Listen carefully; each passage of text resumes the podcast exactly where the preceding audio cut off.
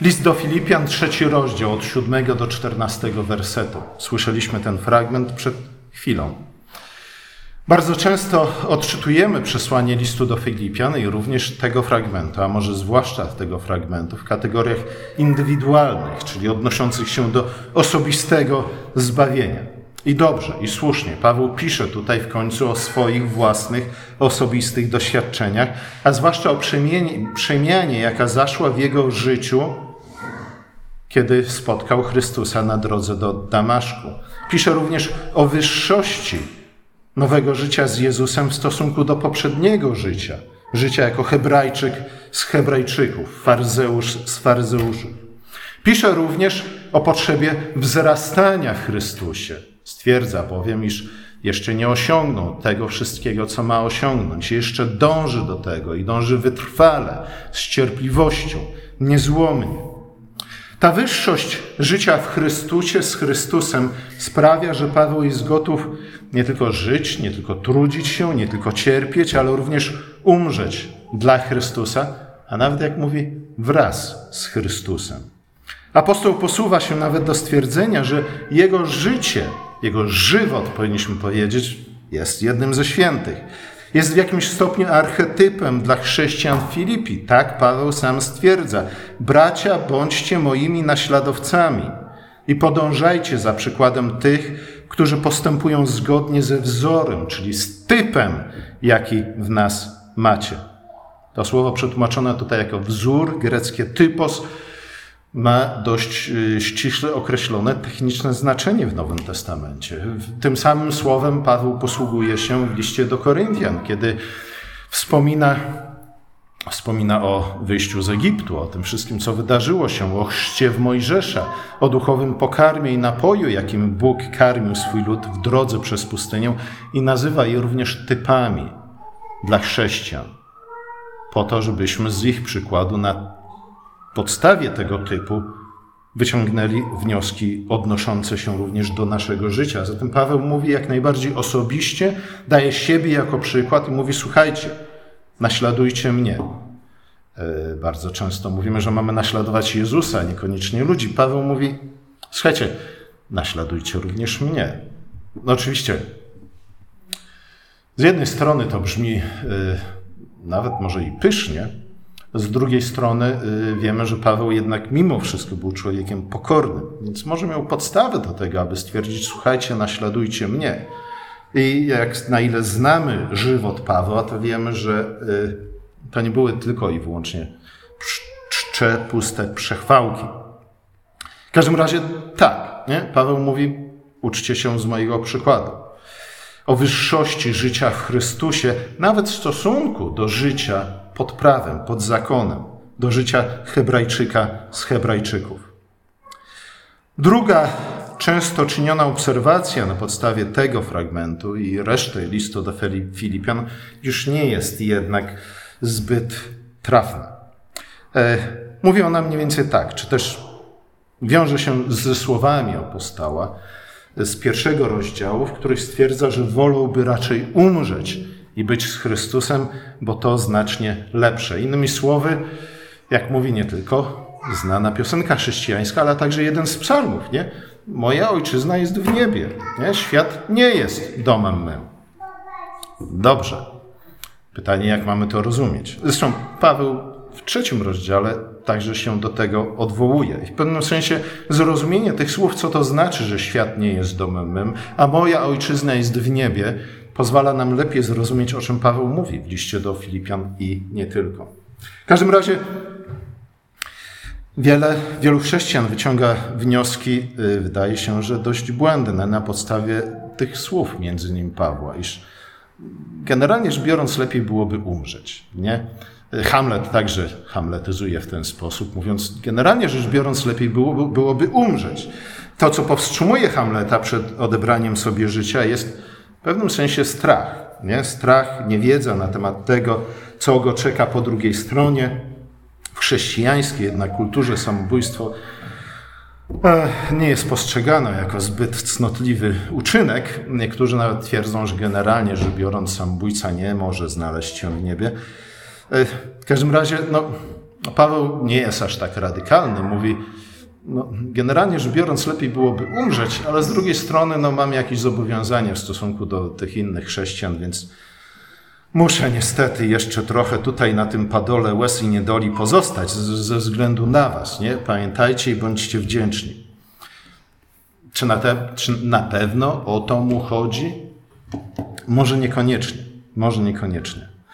O ile niewątpliwie z listu do Filipian możemy wyciągnąć naukę o indywidualnym zbawieniu grzesznika, co to znaczy żyć w Chrystusie, nawet w stosunku do życia w Mojżeszu, możemy wyciągnąć słuszne, chociaż rzadziej wyciągane wnioski o potrzebie dążenia do pełni zbawienia, o potrzebie wzrastania w Chrystusie, wzrastania w mądrości między innymi.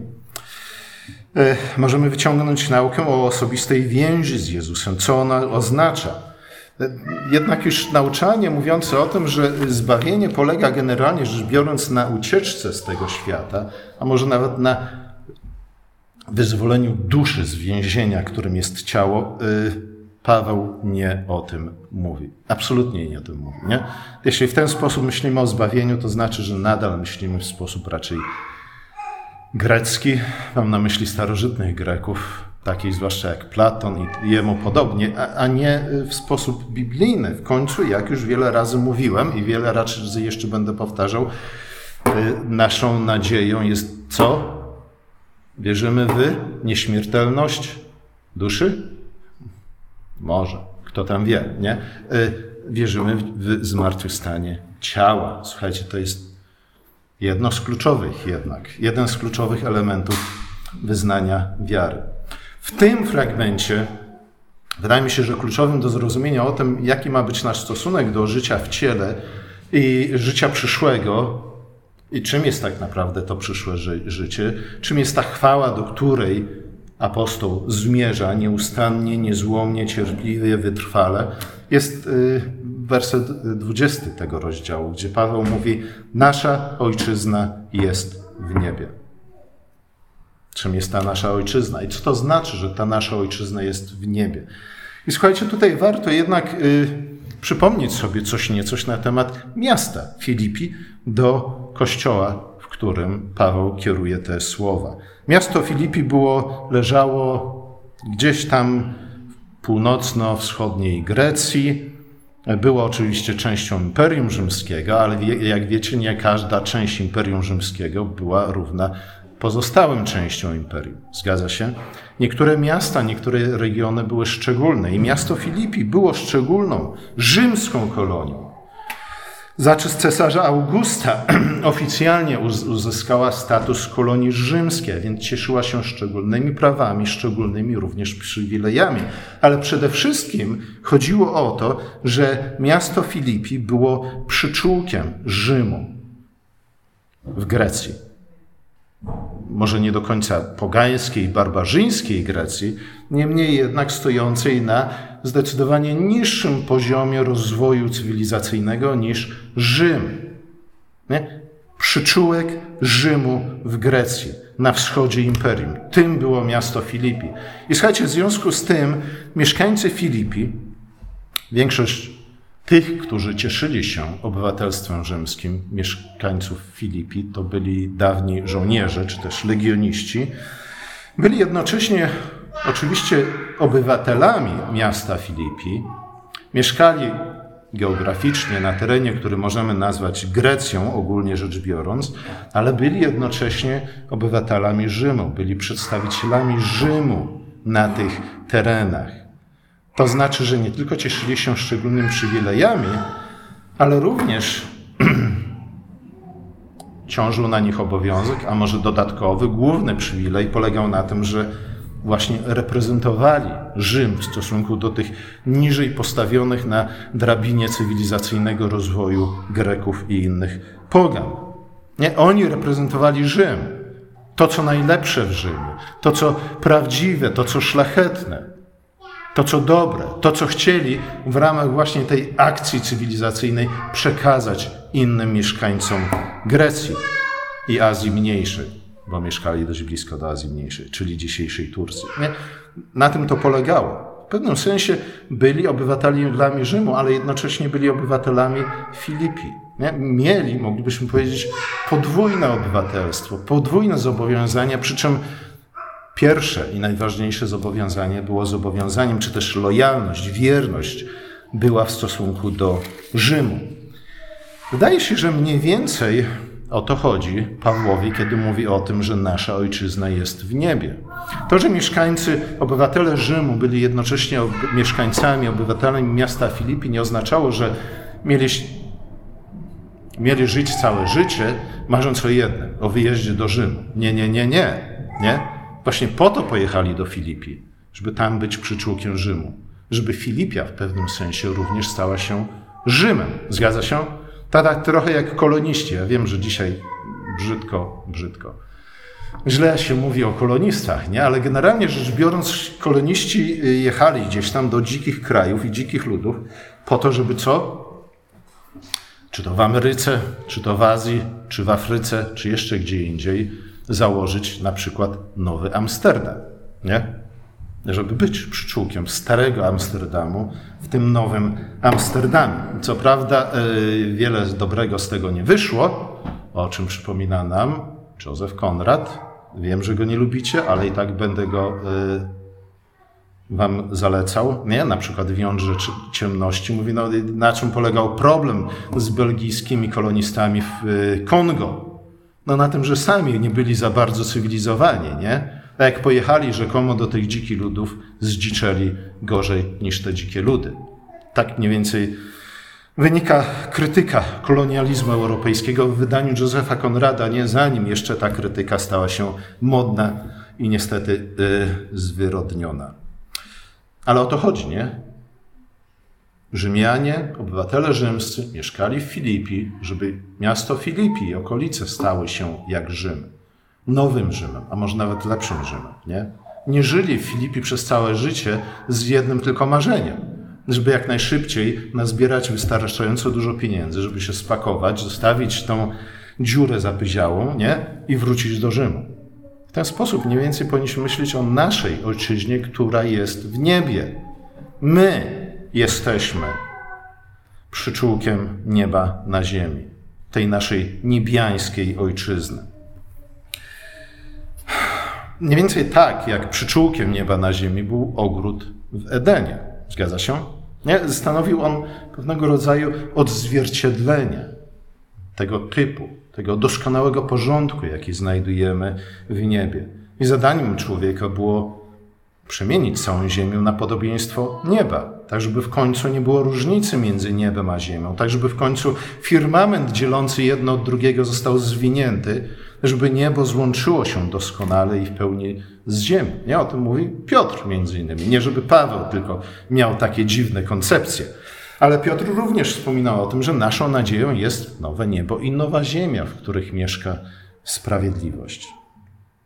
Tak, mniej więcej jak w kwiatach polskich to opisywał niejaki Tuwim.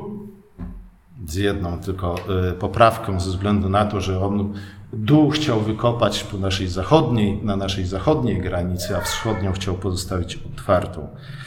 Ale szczegóły. W każdym razie, słuchajcie,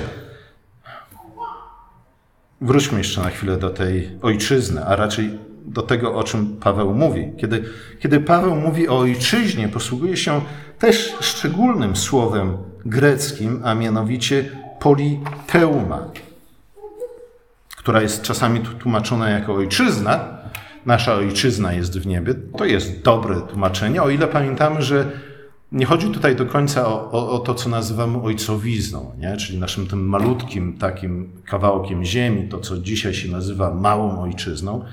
Nie. Bardziej jednak chodziło o przynależność do ojczyzny. I to ojczyzny nie tylko jako kawałka ziemi, ale czegoś więcej.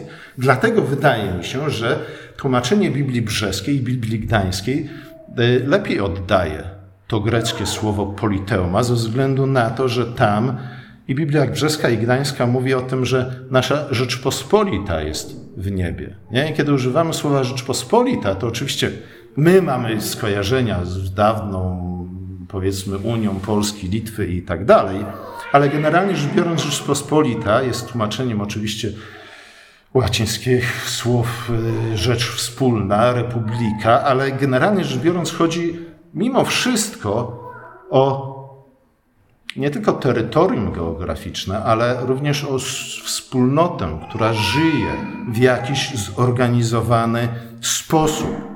Niektóre w związku z tym tłumaczenia zagraniczne tłumaczą to jako przynależność państwową, albo też obywatelstwo. Nasze obywatelstwo jest w niebie. Nie? Tak jak obywatelami Rzymu byli legioniści mieszkający sobie na emeryturze w mieście Filipi.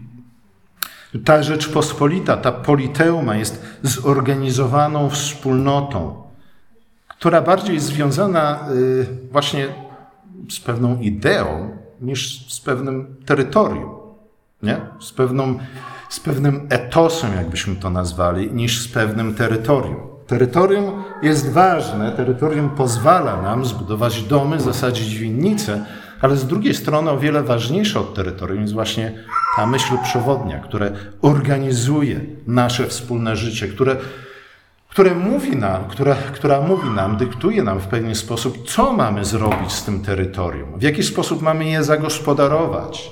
I czy w ogóle powinniśmy cokolwiek z nim zrobić, czy raczej powinniśmy być jak te ludy rabunkowo-koczowniczek, nie? które złupią i jadą dalej, nie przejmują się żadnym terytorium. Terytorium nie jest dla nich niczym ważnym samo w sobie. W każdym razie ta politeuma, ta Rzeczpospolita, ta ojczyzna oznacza przynależność do zorganizowanej wspólnoty żyjącej według wspólnych zasad, wartości i celu.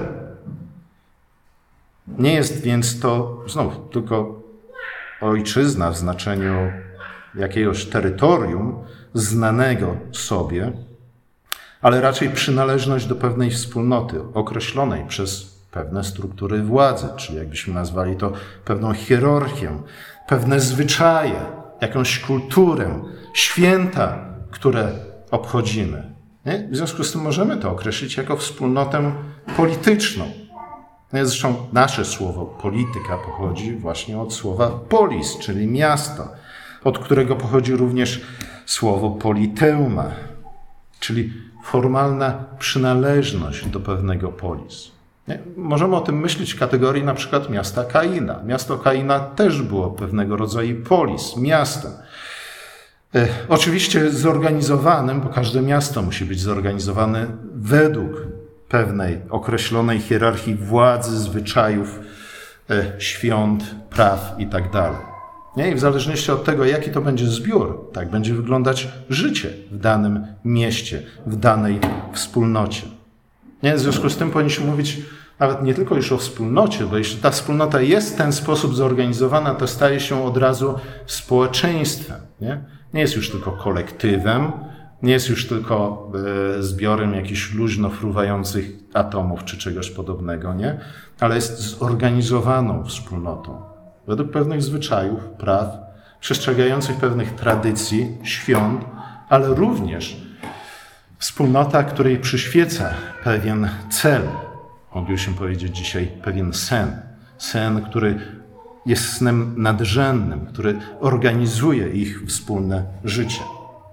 I o tym wydaje się, że mówi Paweł, mówiąc o tym, że naszą, nasza ojczyzna jest w niebie, nasza Rzeczpospolita jest w niebie. Przynależymy do nieba, więc przynależymy nie tyle do pewnej sfery, do pewnej przestrzeni, do pewnego terytorium, ale przynależymy do pewnego etosu, który jest zbiorem, ale również wyrazem pewnego zbioru zwyczajów, yy, tradycji, świąt, one wszystkie są wyrazami pewnej nadrzędnej, organizującej wspólne życie idei i snu, czy też marzenia, powinniśmy powiedzieć. Nie, oczywiście Jezus mówi o tym wielokrotnie, może nie w ten sposób, ale w inny sposób, a między innymi w kazaniu na górze, kiedy stwierdza, słuchajcie, nie martwcie się za bardzo jutrzejszym dniem, nie? ponieważ dzień dzisiejszy ma wystarczająco zmartwień, ale z drugiej strony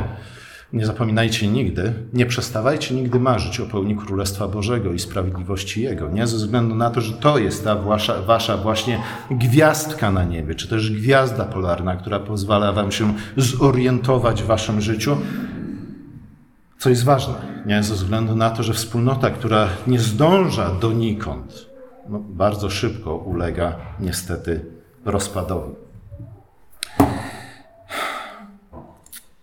Czy przynależność nasza do ojczyzny, która jest w niebie, anuluje naszą przynależność do Rzymu, do Ameryki, do Polski nawet? E, czy Rzym, Ameryka i Polska ma stać się dla nas w związku z tym tylko i wyłącznie tym krajem i niczym więcej? Nie? Jakimś Egiptem, z którego próbujemy się jak najszybciej wyrwać do nieba? No właśnie niekoniecznie. Niekoniecznie.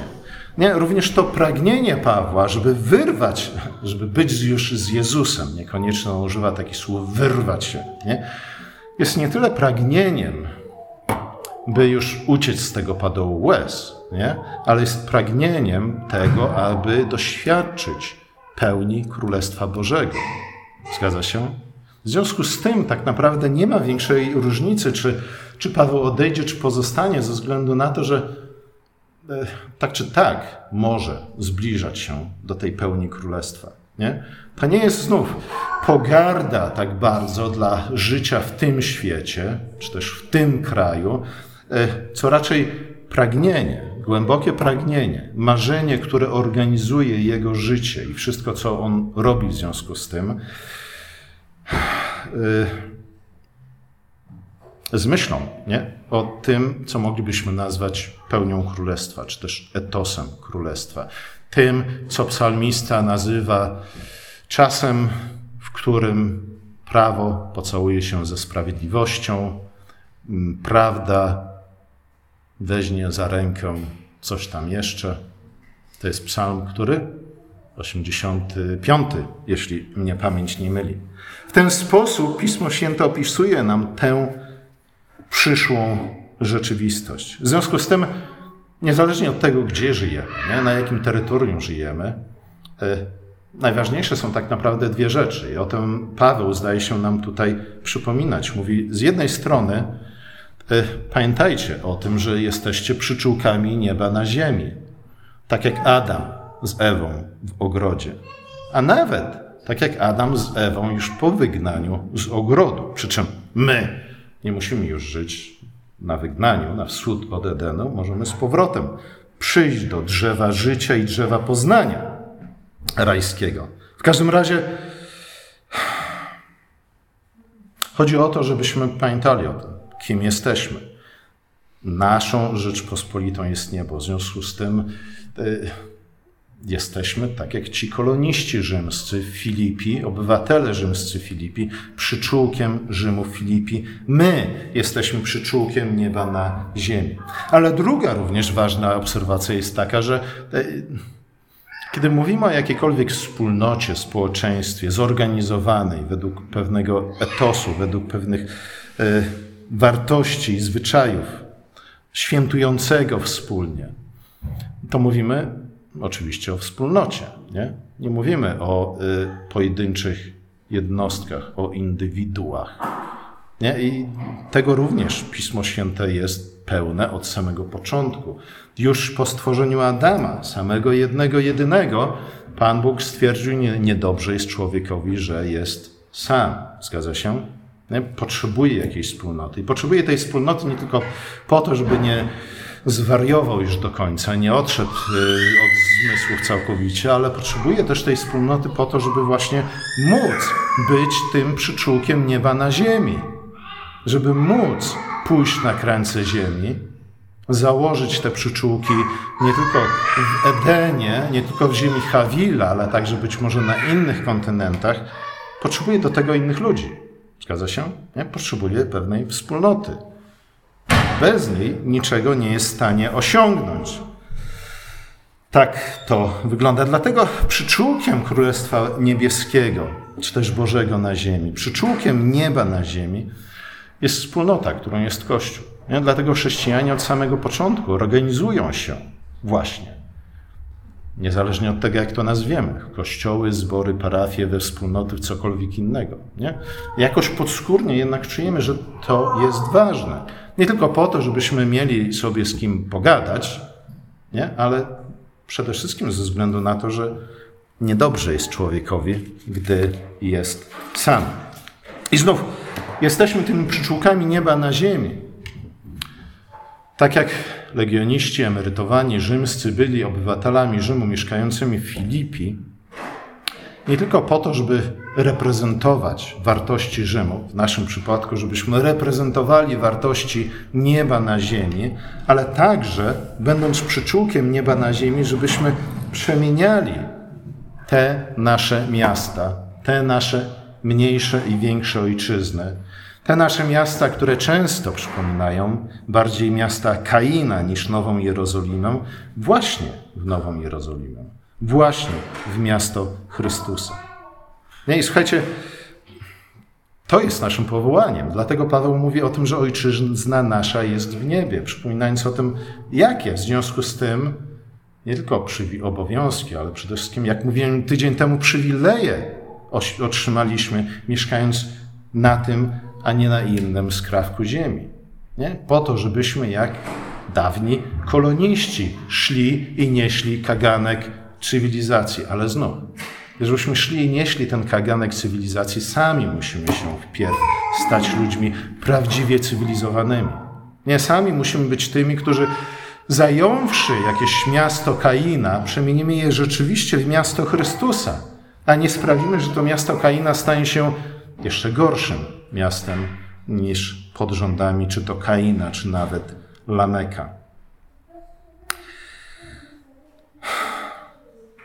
Oczywiście, jeśli chcemy uczestniczyć w tym dziele, musimy z jednej strony nie izolować się od życia w świecie, e, mając nadzieję jedynie na to, że w którymś momencie Bóg zabierze nas z tej ziemi do nieba, tak jakby ci rzymscy koloniści Filipi żyli jedynie tę nadzieją. Nie, no dobrze, będziemy spełniać nasze obowiązki, żebyśmy jednak na tą może późniejszą e, emeryturę zostali ponownie przeniesieni do Rzymu.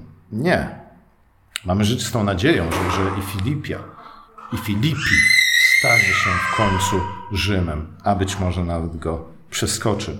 Z drugiej strony nie możemy pozwalać, aby to właśnie kultura, cywilizacja miasta Kaina kształtowała cywilizację miasta Bożego. Raczej mamy kultywować jako wspólnota ciała Chrystusa, jako ta Chrystu, Chrystusowa Rzeczpospolita, obyczaje, normy, prawa, święta, które wyrażają, które określają i niosą przez następne pokolenia wartości Królestwa Niebieskiego. Ponad wszystko jedno, jednak, zgodnie ze słowami apostoła, mamy cenić, kochać i podsycać nadzieję zmartwychwstania.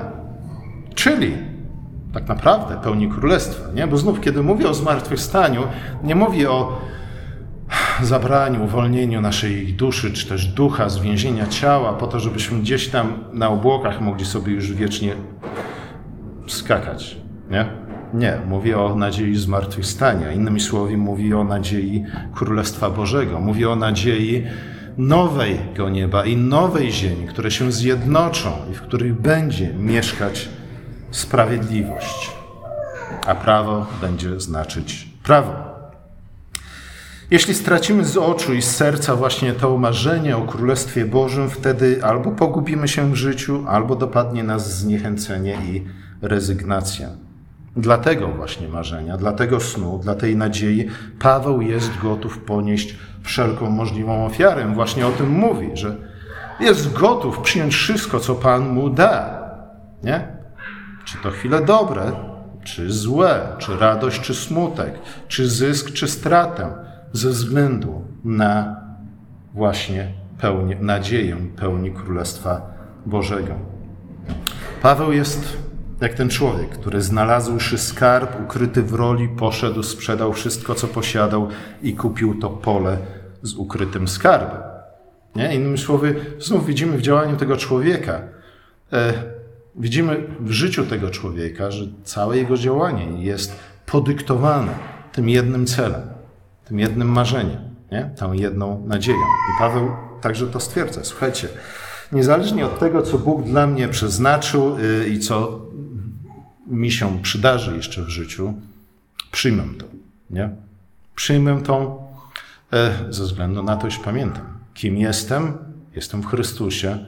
E, Ku czemu zmierzam? Zmierzam ku pełni królestwa. E, Czym będzie ta pełnia królestwa? To będzie właśnie ten, być może, albo tamten kawałek ziemi, który przemienia na podobieństwo nieba. Nie oczywiście ja sam, w pojedynkę, nie od razu, nie hop siup, nie? ale cokolwiek robię w moim życiu jest podyktowane właśnie tym jednym marzeniem, tą jedną nadzieją, nadzieją na pełnię Królestwa Bożego. Amen.